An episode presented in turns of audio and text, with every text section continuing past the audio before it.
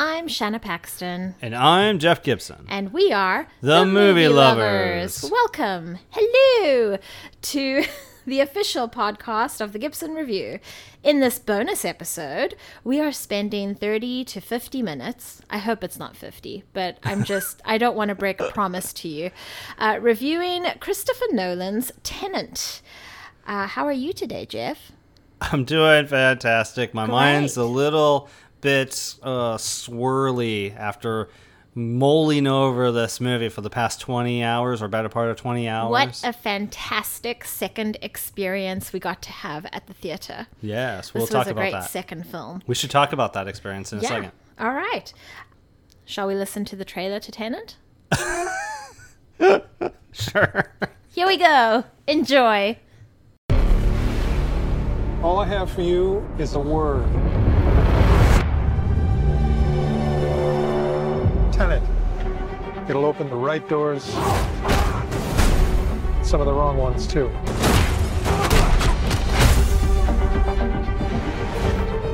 Use it carefully.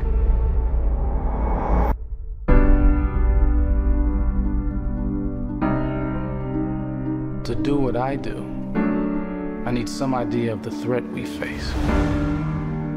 As I understand it, we're trying to prevent World War III.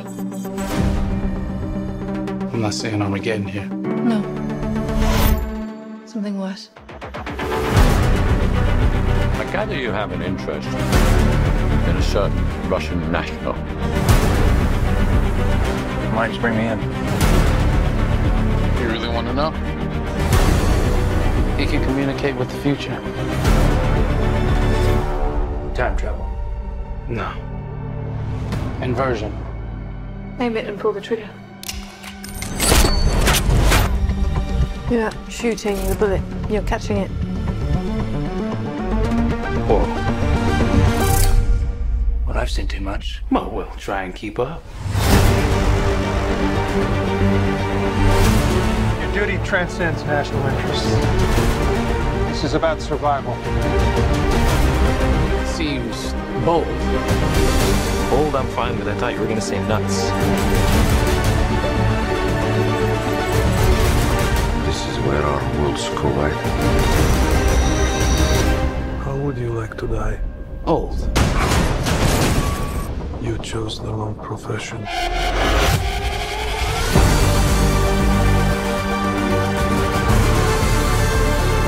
Well, that from here. Hasn't happened yet. There are people in the future who need us. Who need Tenet.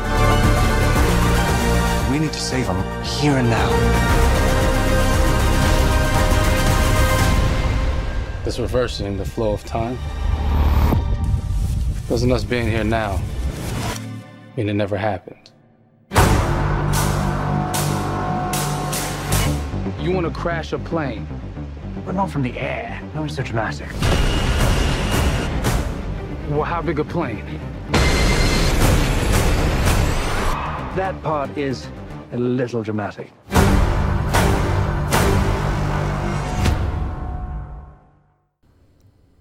And that was the amazing trailer from Tenet. I think it's the third one. Did you pick the third one?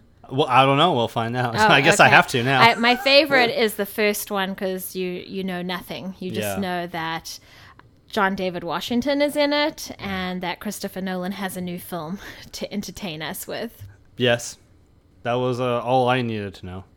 Now, when we do a review, we like to start with the good, the bad, then the ugly.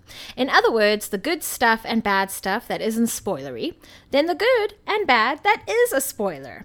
I'm going to tiptoe as much as I can, and we're going to let Jeff do his review first. Let me tell you what this film is about without spoiling it. And how I'm going to do that is just read directly from IMDb so that no one hates me.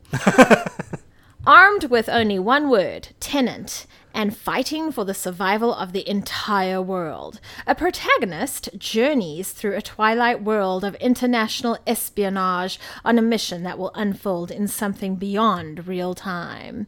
Dun dun dun dun dun dun. And this is Christopher Nolan's 11th film, so I'm pretty pumped. I love his work. I'm a little bit of a worshiper. I'm okay admitting that. Okay. All right. This stars. Would you call yourself a, a Nolan acolyte where he could do no wrong? Maybe I could be one level under that. One level? Like, okay. Yeah. Right. Yeah. This stars John David Washington, who we know from Black Klansman. Then we've got Robert Pattinson from Twilight. Oh, come on. come on. He's done so much since Twilight. We don't have to cast that shadow over him. I'm him. trying to bring all the other people over. Oh, man. and then Elizabeth Debicki, who is from what? Widows is the, Oh, mo- the thing I know her from. Yeah. The one that, that pukes a lot. The character that pukes a lot. Maybe. Actually, I've only seen that movie once. So I don't remember it that well. And then we've got other people like Aaron Taylor Johnson. We've got Kenneth Brent. Uh, how do I say that? Branagh. Bruno. Brona. All right. And uh, of course, the lucky charm, Michael Caine, and several other wonderful people like Dimple Kapadia. I really. Himesh Patel. Yeah. And uh, Clémence Poésy. hmm Yeah, Martin Donovan, who apparently has been in uh, Nolan's films as far back as Insomnia, too. He's a character actor. yeah, I think he has a few lucky charms, kind of like how Hmm. Pixar has. Who is Hamm's voice? Like John Ratzenberger, you mean? yeah, Mhm, Yeah. yeah. Yeah, so why don't you go ahead and tell us what you thought about this film? Well, okay, so first, do we want to talk about the experience just really briefly first? Um, give some. oh, yeah, that's a great idea. Take a step back. yeah, yeah. So I was actually nervous about the experience of going in to see Tenet because this is a highly anticipated movie. It was supposed to be, you know, released in July. It was for a while positioned as the movie that would return society back to movies post pandemic and of course you know being americans uh, we didn't do what we were supposed to so the pandemic's still going and so it got delayed almost two full months definitely a month right so I was uncertain. You know, our New Mutants experience was so good. I was expecting this to be kind of a full theater kind of experience, and there was like what a dozen people in our screening tops. It was very similar to our New Mutants screening, wasn't it? Yeah, I don't think there were many people, and it was the big theater room. Yes, as was the New Mutants too. That when we saw that, so uh, it'll be interesting to see. I don't know what the figures are for worldwide gross because it's actually opening wide, opened wide worldwide, and just kind of like dipping its toe in the states. I guess I don't know, but uh, so I was nervous, and actually it actually went pretty smoothly as far as the experience goes. Yeah, I mean, Pepsi is still there. But oh well. Yeah, we're referring. Guess I'm not drinking my quarter cup allowance of soda anymore. Yeah, so if you I'm the buying the five dollar bottle of water. Yeah, that's expensive. If you missed the previous episode, we were talking about how we're Coke fans. I'm in particular a Coke fan, and our local theater just changed contracts to Pepsi, and we were caught unawares and displeased. But anyway, so this movie, Tenet. Um, let's see. We haven't reviewed a Christopher Nolan movie properly on this podcast before, have we? Because Oh, you I didn't. I suppose not. I didn't touch Dunkirk because it's war. However, you explained a little bit to me what the story structure, and so I was curious. So maybe I will watch it. Now, before that was Interstellar, correct? I think so. I'll And- pull it up, and you can keep talking. And that was in 2014. And what you were just saying actually is a great segue to my to a question of um how many movies of Nolan's have you not seen? Are there very many out of his 11 films? Oh wow, there's something. Well, let's see here.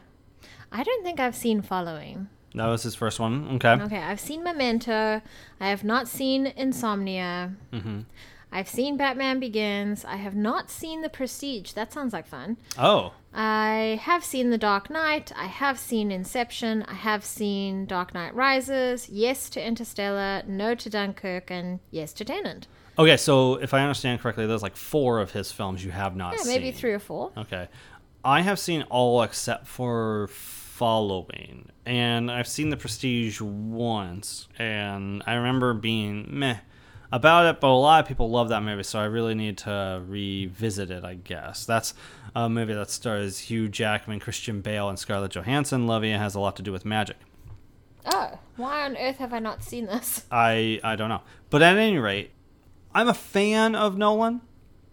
But I'm not one of those people that I see on social media who are just like absolute Nolan acolytes, think he's the greatest director of all time, or anything like that. I, I, I think that Nolan has made a handful of flawed films. Uh, I think that he is a visionary and interesting director, but I don't think he's like the be all end all and is perfect or anything. And I think that that might be reflected in some of my thoughts in in this discussion of Tenet. What what I can say about Tenet, I can I can speak very broadly, very easily about this movie. First of all, it is one hell of a brain teaser. Inception, a lot of people are like, well, Inception was a brain teaser too. Inception was a brain teaser to an extent. It definitely was bringing ideas, very highbrow, intelligent ideas to sci fi with stunning visuals, right? But the thing about Inception that works, and I, it gets some criticism for this, but I think it helps the movie, is that, like, Nolan kind of held our hand to an extent. He respected Yeah. our intelligence. He didn't Yeah. patronize us. Look, but it, he- it's Christopher Nolan's kindergarten, Well- and then Tenet is college, okay. in my opinion. Okay, I think the the where I would delineate is Inception helps make sense of everything, has time for breathing room and for character development. Mm. Tenet does not stop. Like you have to pay attention to every line of dialogue in this movie because it is often exposition trying to explain and keep you up of if it has nothing if it's not about the plot itself it's about the mechanics of the story. What what what uh, the concepts are right? And explaining those concepts right? And what what i will say is like as a result, it has some really cool visual stuff. It has some really interesting ideas in it. You will probably have the Keanu Reeves Matrix, whoa, a couple times in it, you know? Yeah. Uh, it's, it's very cool in a lot of ways, and there's some things that it does with characters and other things in the third act that uh, are fairly satisfying. Uh, v- the visuals, I don't know how Nolan did this, considering he shot on film because he traditionally shoots on film. He still has Kodak and everything. But there are scenes where you see people doing things in the background backwards while you have the principal actors acting doing things in forward motion like in normal motion right and you have people in the background like doing complicated things backwards and it's it's sort of amazing and mind-blowing in in that way like from a just a craft perspective like christopher nolan has often kind of pushed the envelope in terms of the craft of filmmaking Mm-hmm. and I don't think Tenet is an exception in that regard. Mm-hmm. John David Washington is a fucking star in this He's movie. so potent and wonderful to watch. Yeah, he has that magic thing. And and this is the movie where like it will sell you on that magic thing that a star has. Uh he is the guy to like keep an eye out on from now on if you haven't already. If you haven't watched Black Klansman, this will make you want to go back and see him in Black Klansman because he's Mhm. awesome. He's even more awesome, I'd say, in that I want to go right? watch it right now. right? So he's great in it, and Robert Pattinson, like guys, like come on, like there's way more to Robert Pattinson than what he was given in in Twilight. He has made some very interesting choices over the past ten years He's as our an new actor. Batman. Well, okay, that's leaping ahead here, but okay, in the well, interim, from one extreme to the other. He's uh, he's worked with very interesting directors. He's done stuff with uh, David Cronenberg. He did a movie called The Rover, Queen of the Desert. He did Lost City of Zed. He's done a lot of interesting dramas. High Life from the Safdie brothers, who did Uncut Gems last year. Uh, he starred in that. He starred in The Lighthouse last year with Robert Eggers, the director of The Witch. Like, this dude is really working on his skills as an actor. So, like, I don't think that Tenet really pushes him as an actor, per se you know, he's the supporting dude. He's like the Tom Hardy of this movie in a way, right? As Tom Hardy Oh, was in yeah. Inception, you know? Just a really great supporting uh, character. yeah, Yeah. yeah, basically. And Elizabeth Debicki has some surprise as well. I think that she's going to be basically this type of character. And I I won't go into details in here, I guess. A particular type of character that we've seen before for a female character who's kind of entrenched in the goings on of, of the of the plot uh, and having to do with the villain and stuff. And she ends up surprising in the third act and going in more interesting directions. I think there's a lot to like and appreciate about Tenet, but do I think it's one of Nolan's best films? Mm, probably not. But we'll get into more of that in a little bit here. Shanna, why don't you share what you thought was good about Tenet? Well, just like you, I love the visuals. I love the techniques. I do feel like Christopher Nolan, if anything, he's consistent with, at least what I've seen, he's consistent with trying to figure out new techniques and ways to visually engage us. So I feel like that's what he can consistently be known for achieving. I love the characters. I felt that Elizabeth Debicki had a lovely little quick blimp of an arc in the time that we are given, uh, take into account what, what you had said, that there isn't a lot of breathing room. So I was really surprised that I ended up loving her. And everyone's performances, the three that we've mentioned, is just superb. I love it. Even our other supporting a- actors, you know, everyone is top notch in this film. Like you refer to like Aaron Taylor Johnson and Hamish Patel? Yeah, yeah. I, I loved seeing everybody. I liked seeing Kenneth Bran- Branagh. Branagh? Thank you. Uh, Kenneth Branagh. I loved seeing his performance, as jarring and, and disturbing as it was. Yeah, you know, I was really reluctant. I had heard that he was playing a Russian, and I was like, oh, I don't know. That can, seems like it could be over the top. He's actually really monstrous in this film and, and really good at being a bit of a monster. So, what was your concern with him being a Russian? Just getting the accent right? I don't. I don't know his origin. Um, Well, you don't. What do you mean? like I don't know if he is Russian. No, or- no. Kenneth Branagh, he's he's English. He used to be married to Emma Thompson. He's like he brought on the second wave of Shakespeare popularity uh, in gotcha. film in the '90s, like he- Henry V, Hamlet, all this sorts of stuff. Like, uh, but at the same time, like more recently, he's done some roles that have been eh, questionable. And I wasn't really sure going into it that he'd be able to pull off playing a villainous Russian. You know, that feels like almost mus- mustache twirly and uh, pota- potentially hokey. But I, I thought he was actually a strength of the film and very menacing. I didn't realize that he is going to be Hercule Poirot on Death on the Nile.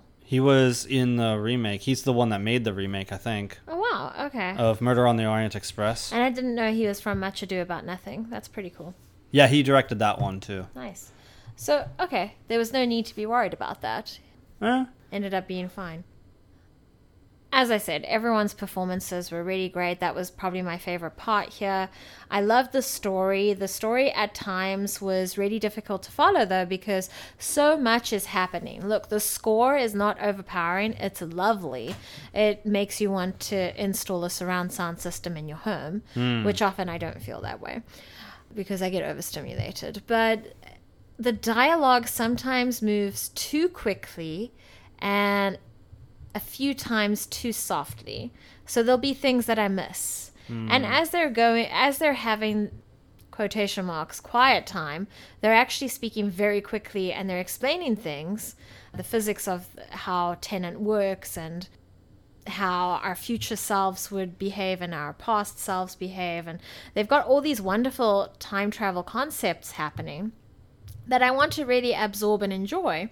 But uh, at the same time, I, I wish I had subtitles often through this film. So that was one problem that I had. So you're segueing into the bad then. Well, I, I agree with all the good stuff that you've mentioned. The cinematography was beautiful. Uh, watching things go backwards didn't make me want to throw up, so we were great there. Okay. Yeah, you want to move on to bad? Yeah, uh, sh- before we do, you mentioned the cinematography. It's a, it's good to note and credit who is responsible for that. That is Hoyt van Hoytema, who actually is someone that we've been seeing over the past few years uh, pop up as a notable cinematographer. And if you're not familiar, he's best known for such movies as Nolan's past couple movies, Dunkirk and Interstellar. He also was the cinematographer in Ad Astra and Let the Right One In. Oh, yeah. He's uh, really good at sculpting with light. He's really good at it. Yeah? What do you mean by sculpting with light? Well, you know, there's a balance, right, between showing enough light on a face and enough dark on a face. It's not always flat, it's not always butterfly lighting, like, you know, lighting up the whole face and making people look good. Uh, sometimes you need to have different versions of that. Sometimes it needs to be gritty. Sometimes there needs to be color gels. You know, there's a couple different lighting things happening in this film, and I'm really glad that we have a variety there. Otherwise, it becomes quite boring.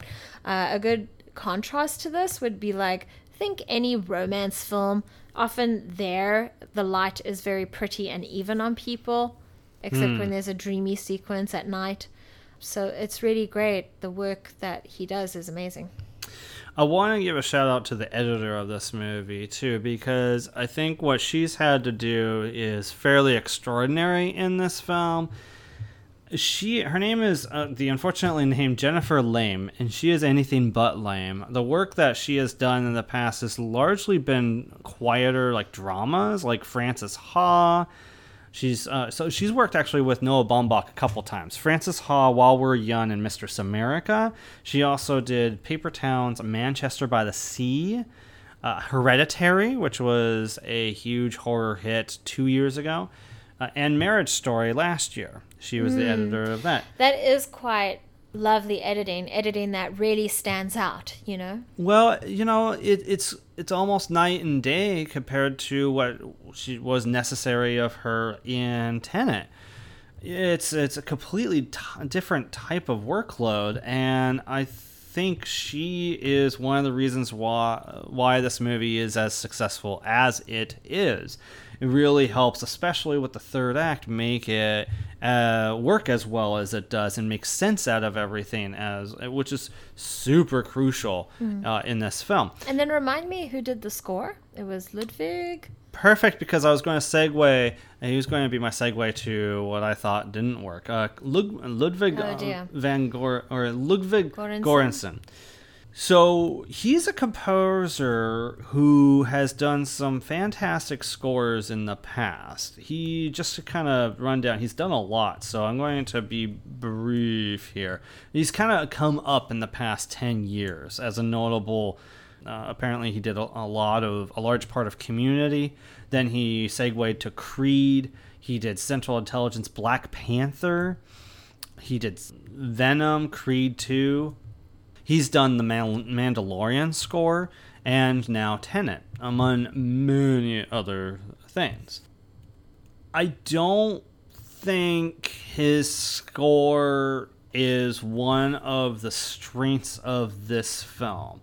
Good composer, respect most of his work, but in this case, I you know maybe maybe it's a case of the mixing on one hand because it came across so loud. This like, movie is so fucking loud.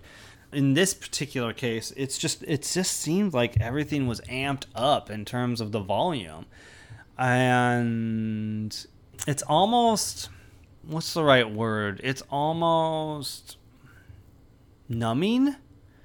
I guess maybe it's overbearing perhaps, and certainly not memorable. Okay, like we are not reaching Hans Zimmer level Inception score here, right?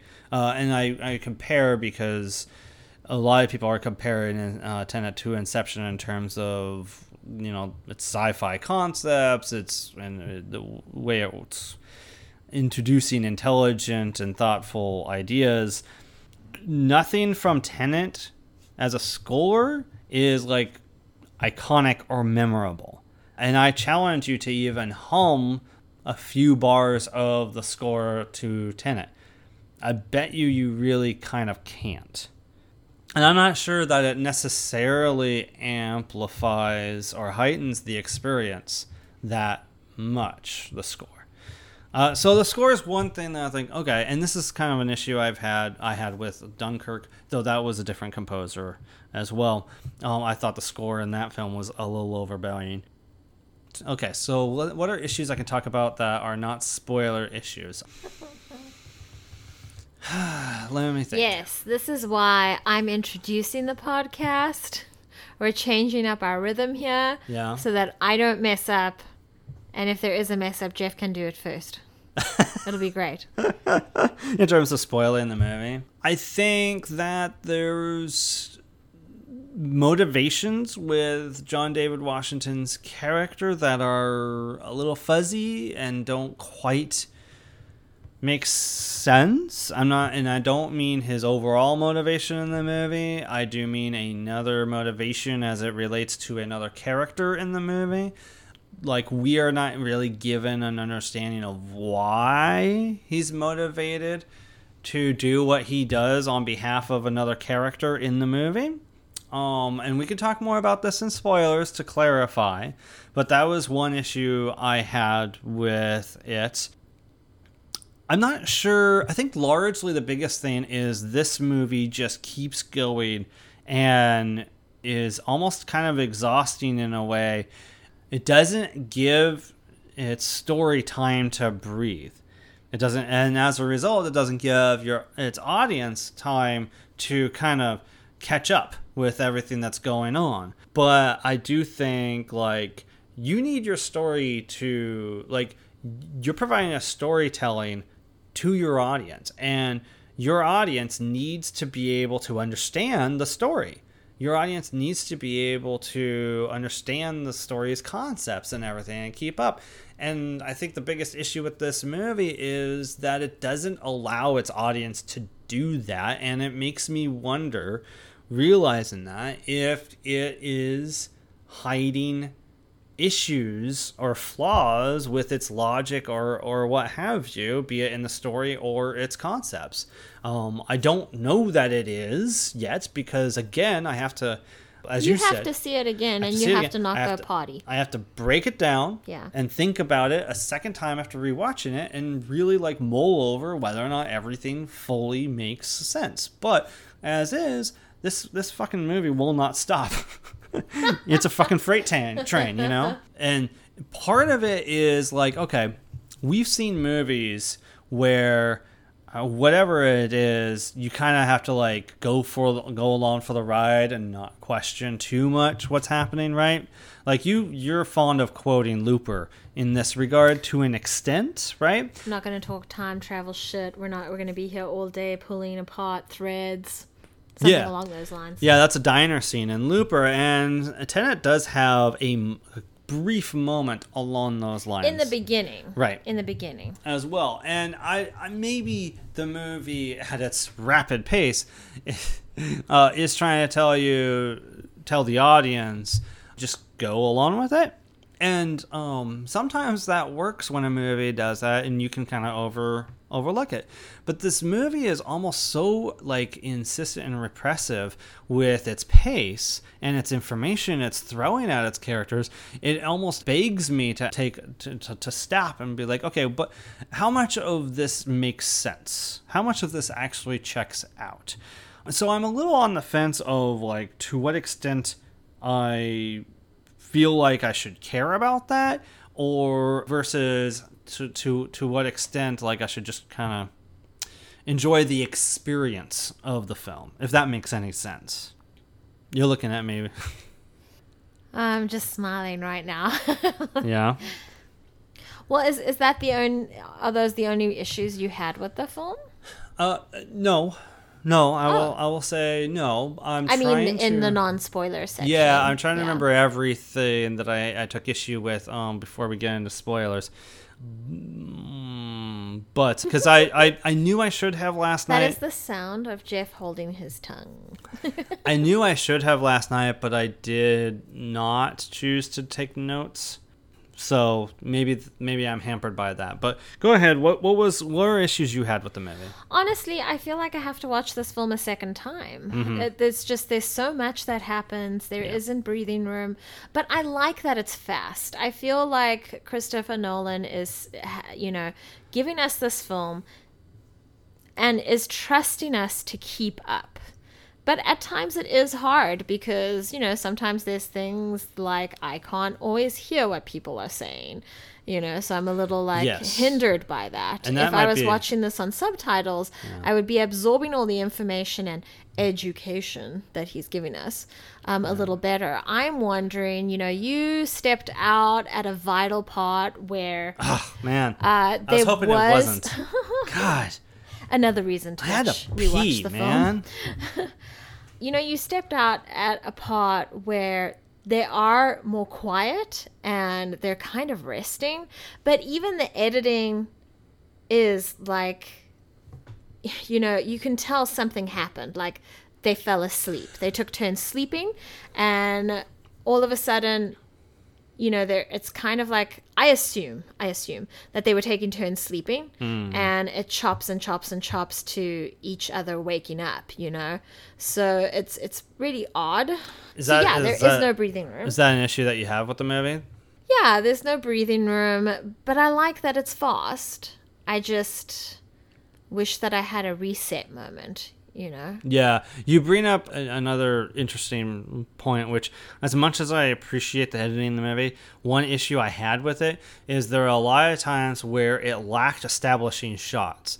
There were some jarring cuts from one location to another. Like a character will be will be in one location like a freeway or, or, or whatever then all of a sudden like in another cut they'll be in a completely different location and usually a filmmaker will create establishing shots to transition between scenes Yeah. and also orientate the audience and there's a handful of times where this movie lacks that and And look, I get it because they're dealing with like one of his most complicated concepts, right? There is no time for a lot of establishing shots. well i don't really is there no time That's for how I like, feel. I mean, like if three we had- seconds? okay, come on now. If we added three seconds for every establishing shot that we had, this movie probably would have been 20, 30 minutes longer. Come on now. I'm, I'm there's like five occasions maybe where this was needed. Like we're talking But even when they are maybe are 30 seconds extra in the movie. even when they are giving some sort of establishing shot, it's quick moving. Like there isn't a pause shot. Like I So it wouldn't take much time. what? So it wouldn't take much time to do more.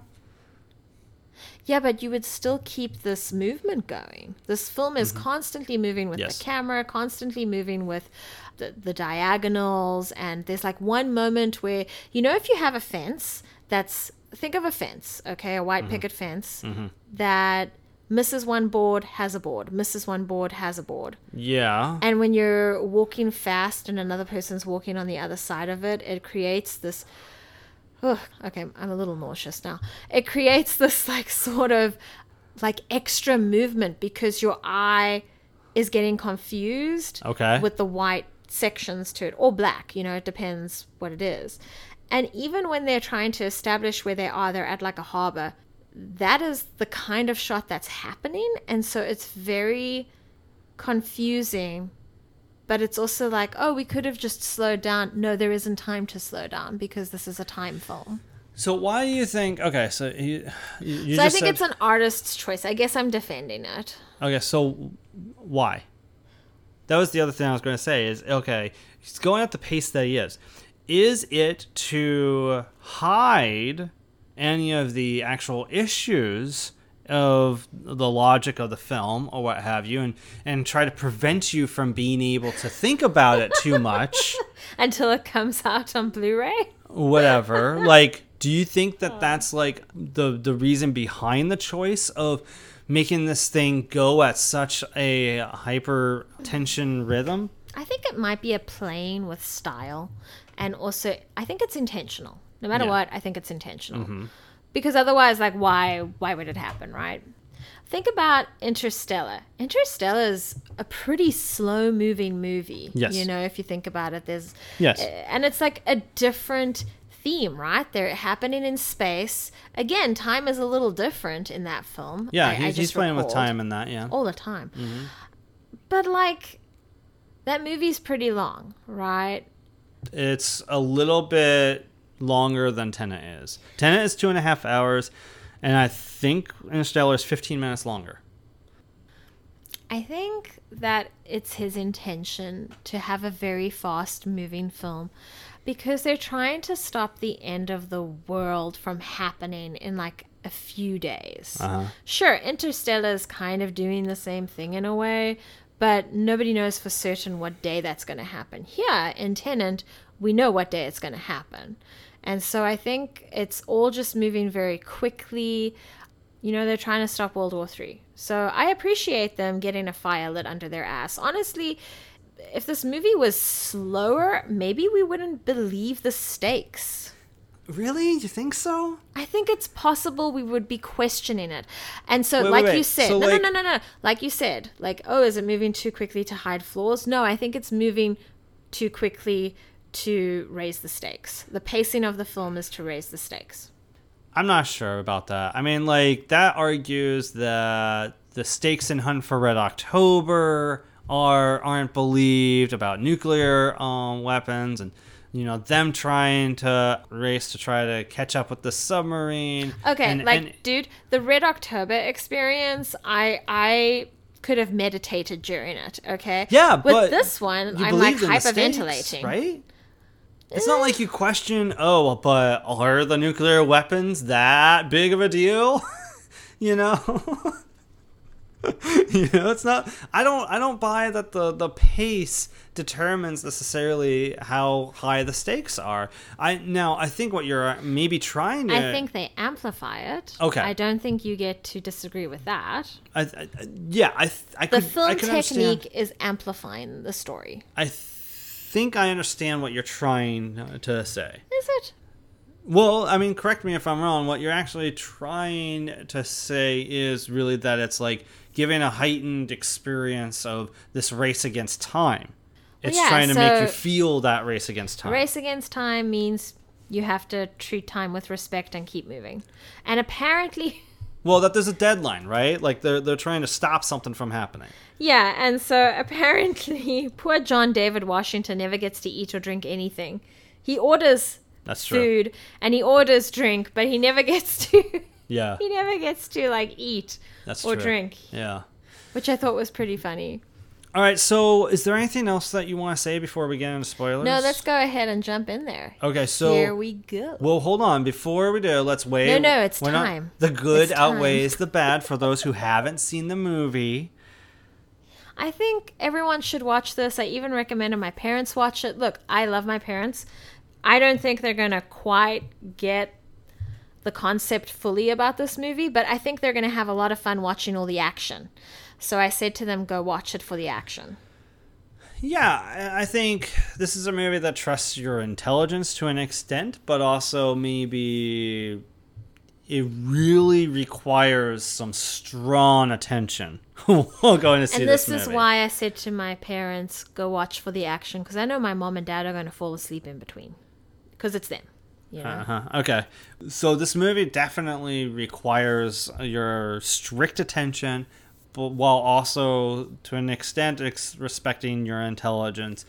More importantly, though, I think that you will see stuff in the second half of this film that is fairly extraordinary and very interesting and kind of cool, and you'll pick up on certain things as they're happening as, as something that's time related that you're like, ah, I bet that's a thing that we're going to see shortly was actually this character or whatever.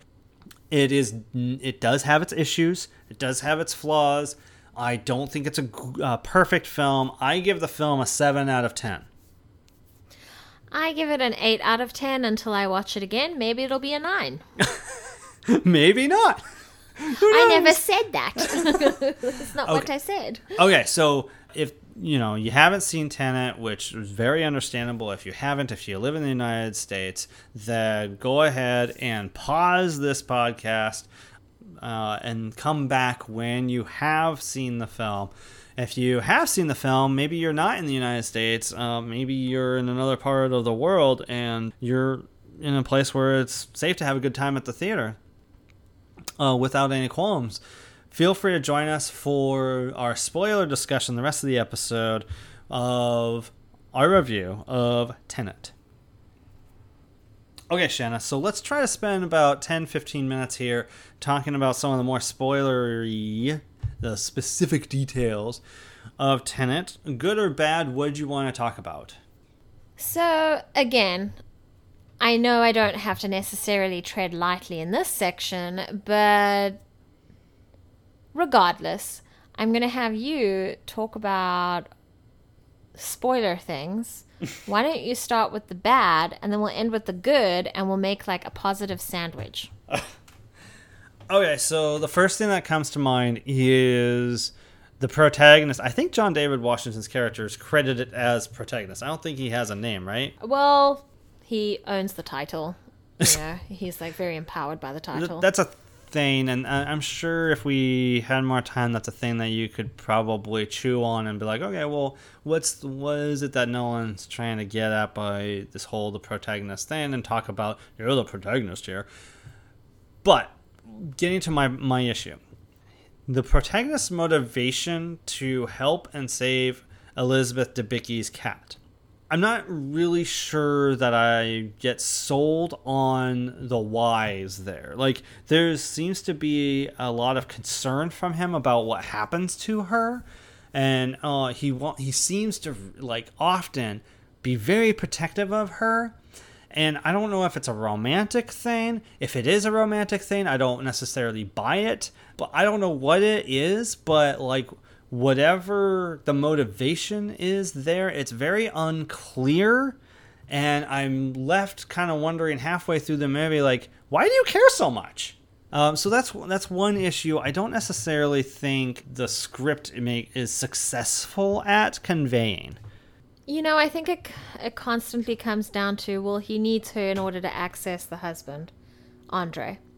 He seems to care a little bit more than using her as a tool, though. Yeah, but you mentioned like, oh, he's super protective. Right. And Kat actually says to Andre when he's about to punch her with cufflinks in a belt that she will scream so loud and the protagonist will come in and get you kind of thing. Mm-hmm. So sure, maybe there's a little bit of romance there, but you you know, in the end, he says he can't go back to her unless it's to protect her. Yeah, but that doesn't really necessarily explain or speak to my issue of the why. I think he's an honorable man. There's other things that are mentioned. Robert Pattinson, Pattinson's character Neil asks, "Would you take a child hostage?" Right. And he shakes his head. "Would you take a woman hostage?" Then he nods, "If I have to." So he's got a code of sorts Yeah. that he's following, and I think that part of his code is, well, I got Kat into this situation where she's even more trapped now. I need to get her out. Hmm. Is how I feel about it. Is it? I don't. I'm not sure that that works for me. That whole dynamic between the two characters. Again, the movie doesn't give you a whole lot of time to think about it and to concern yourself with it too much. But when I did have a moment thinking about it, it must have been like the second or third time he's like stressing over her well being. Uh, I, I did have a moment of, but why? Why do you care so much about her in particular? So that didn't necessarily work for me. Uh, ba- ba- ba. that's mostly my issues aside from the score and sound design sometimes being an issue. Like you freaking jumped uh, Oh, yeah. like within five minutes of the movie because the sound design was so like loud. Look, it, it took me a while to get desensitized again. Mm. Um, Well, I personally think it was a get used to Dolby sound or whatever sound it is. You didn't I have that issue with New. Mutants though. Yeah, but New Mutants is quiet. It's a quiet film compared. It's a horror film. It has like jump scares and everything. Yeah, but like sound wise, it's a quiet film. All right, all right. You know, All right. with a, a a bear growl here and there. Okay, all right. I, I disagree, but okay. Uh, what what did you want to talk about in spoilers? Look, I think it was very amusing when they had bungeed up to that apartment. Oh, yeah. And they had to exit. I found it very amusing that Washington was was just behind Pattinson, and Pattinson looked like he was a vampire again. You know, I thought that that was very amusing. Okay. I I got a kick out of that. Uh, That whole bungee thing That was- was, kind of brilliant because like no one's ever thought about that before. Like we've seen James Bond bungee jump off of a dam, Mm. but we've never seen someone do the reverse. There was definitely whiplash there. No one was getting treated that we could see, but there was fucking whiplash. I'm telling you now. Uh-huh. The brain, okay? Yeah, yeah. No one was looking after their brain there or neck. Yeah. So, look, I don't really have anything that I didn't like.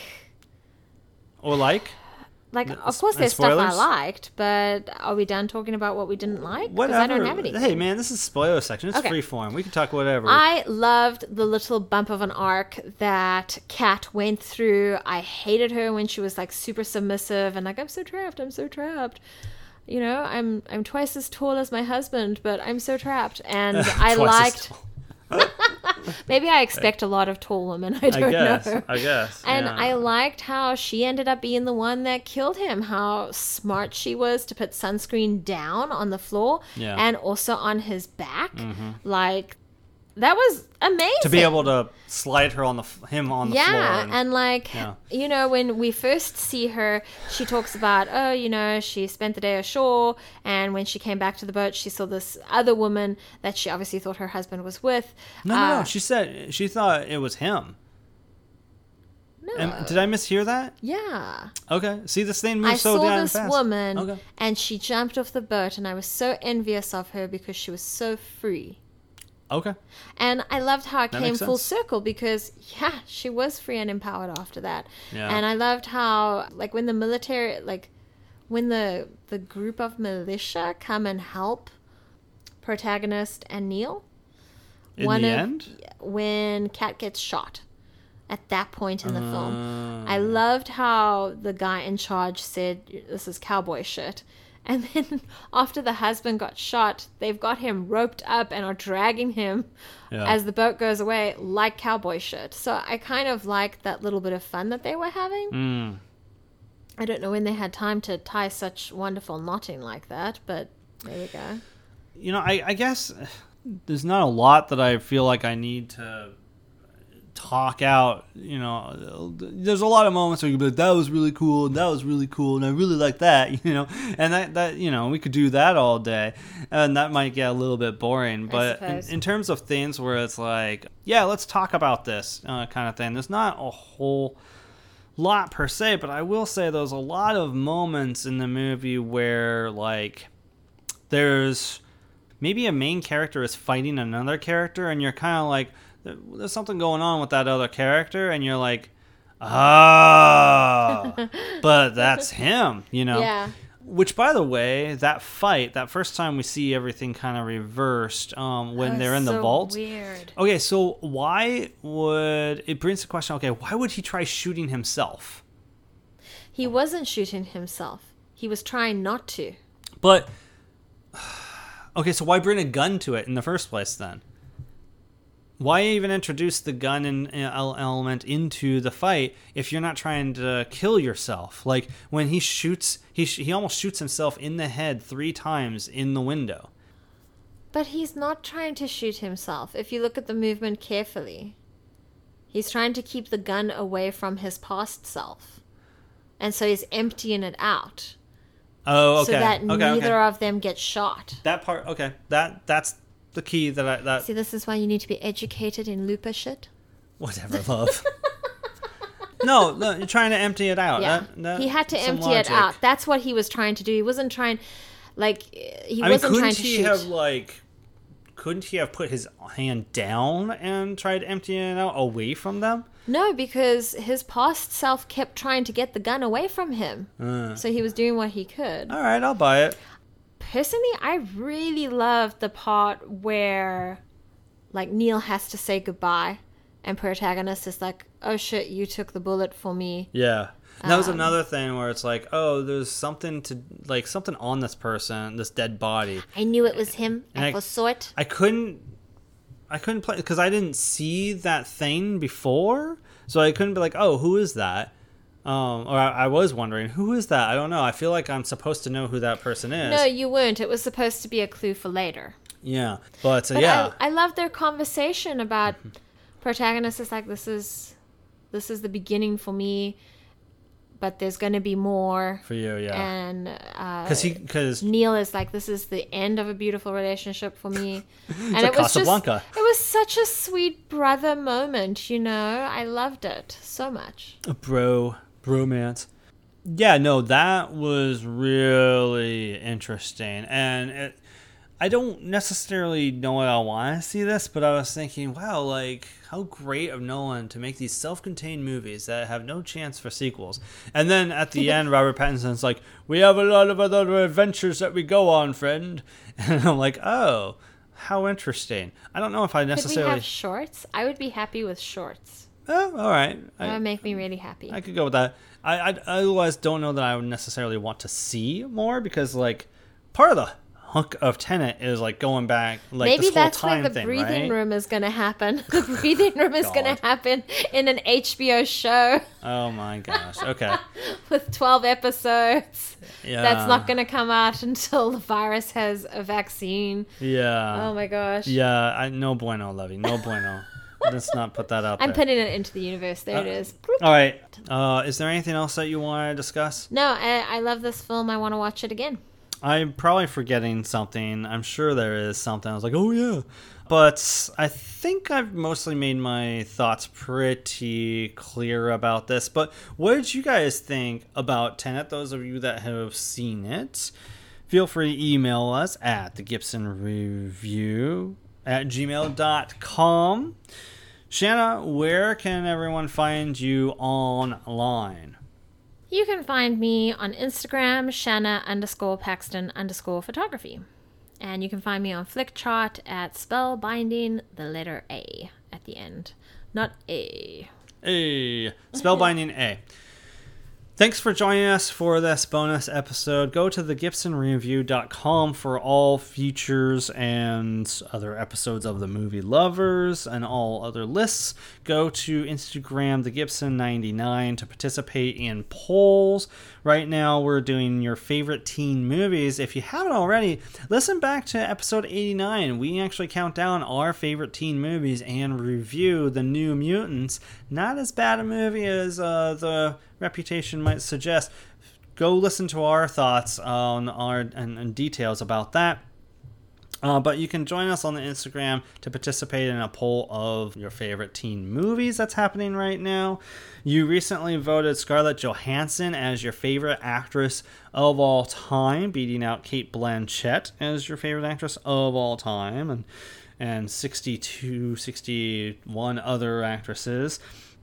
On the next episode, we will be reviewing Mulan, the remake Mulan that's hitting Disney Plus. Uh, well, as of last night at the time of recording, this is Friday, I think that we're recording right now.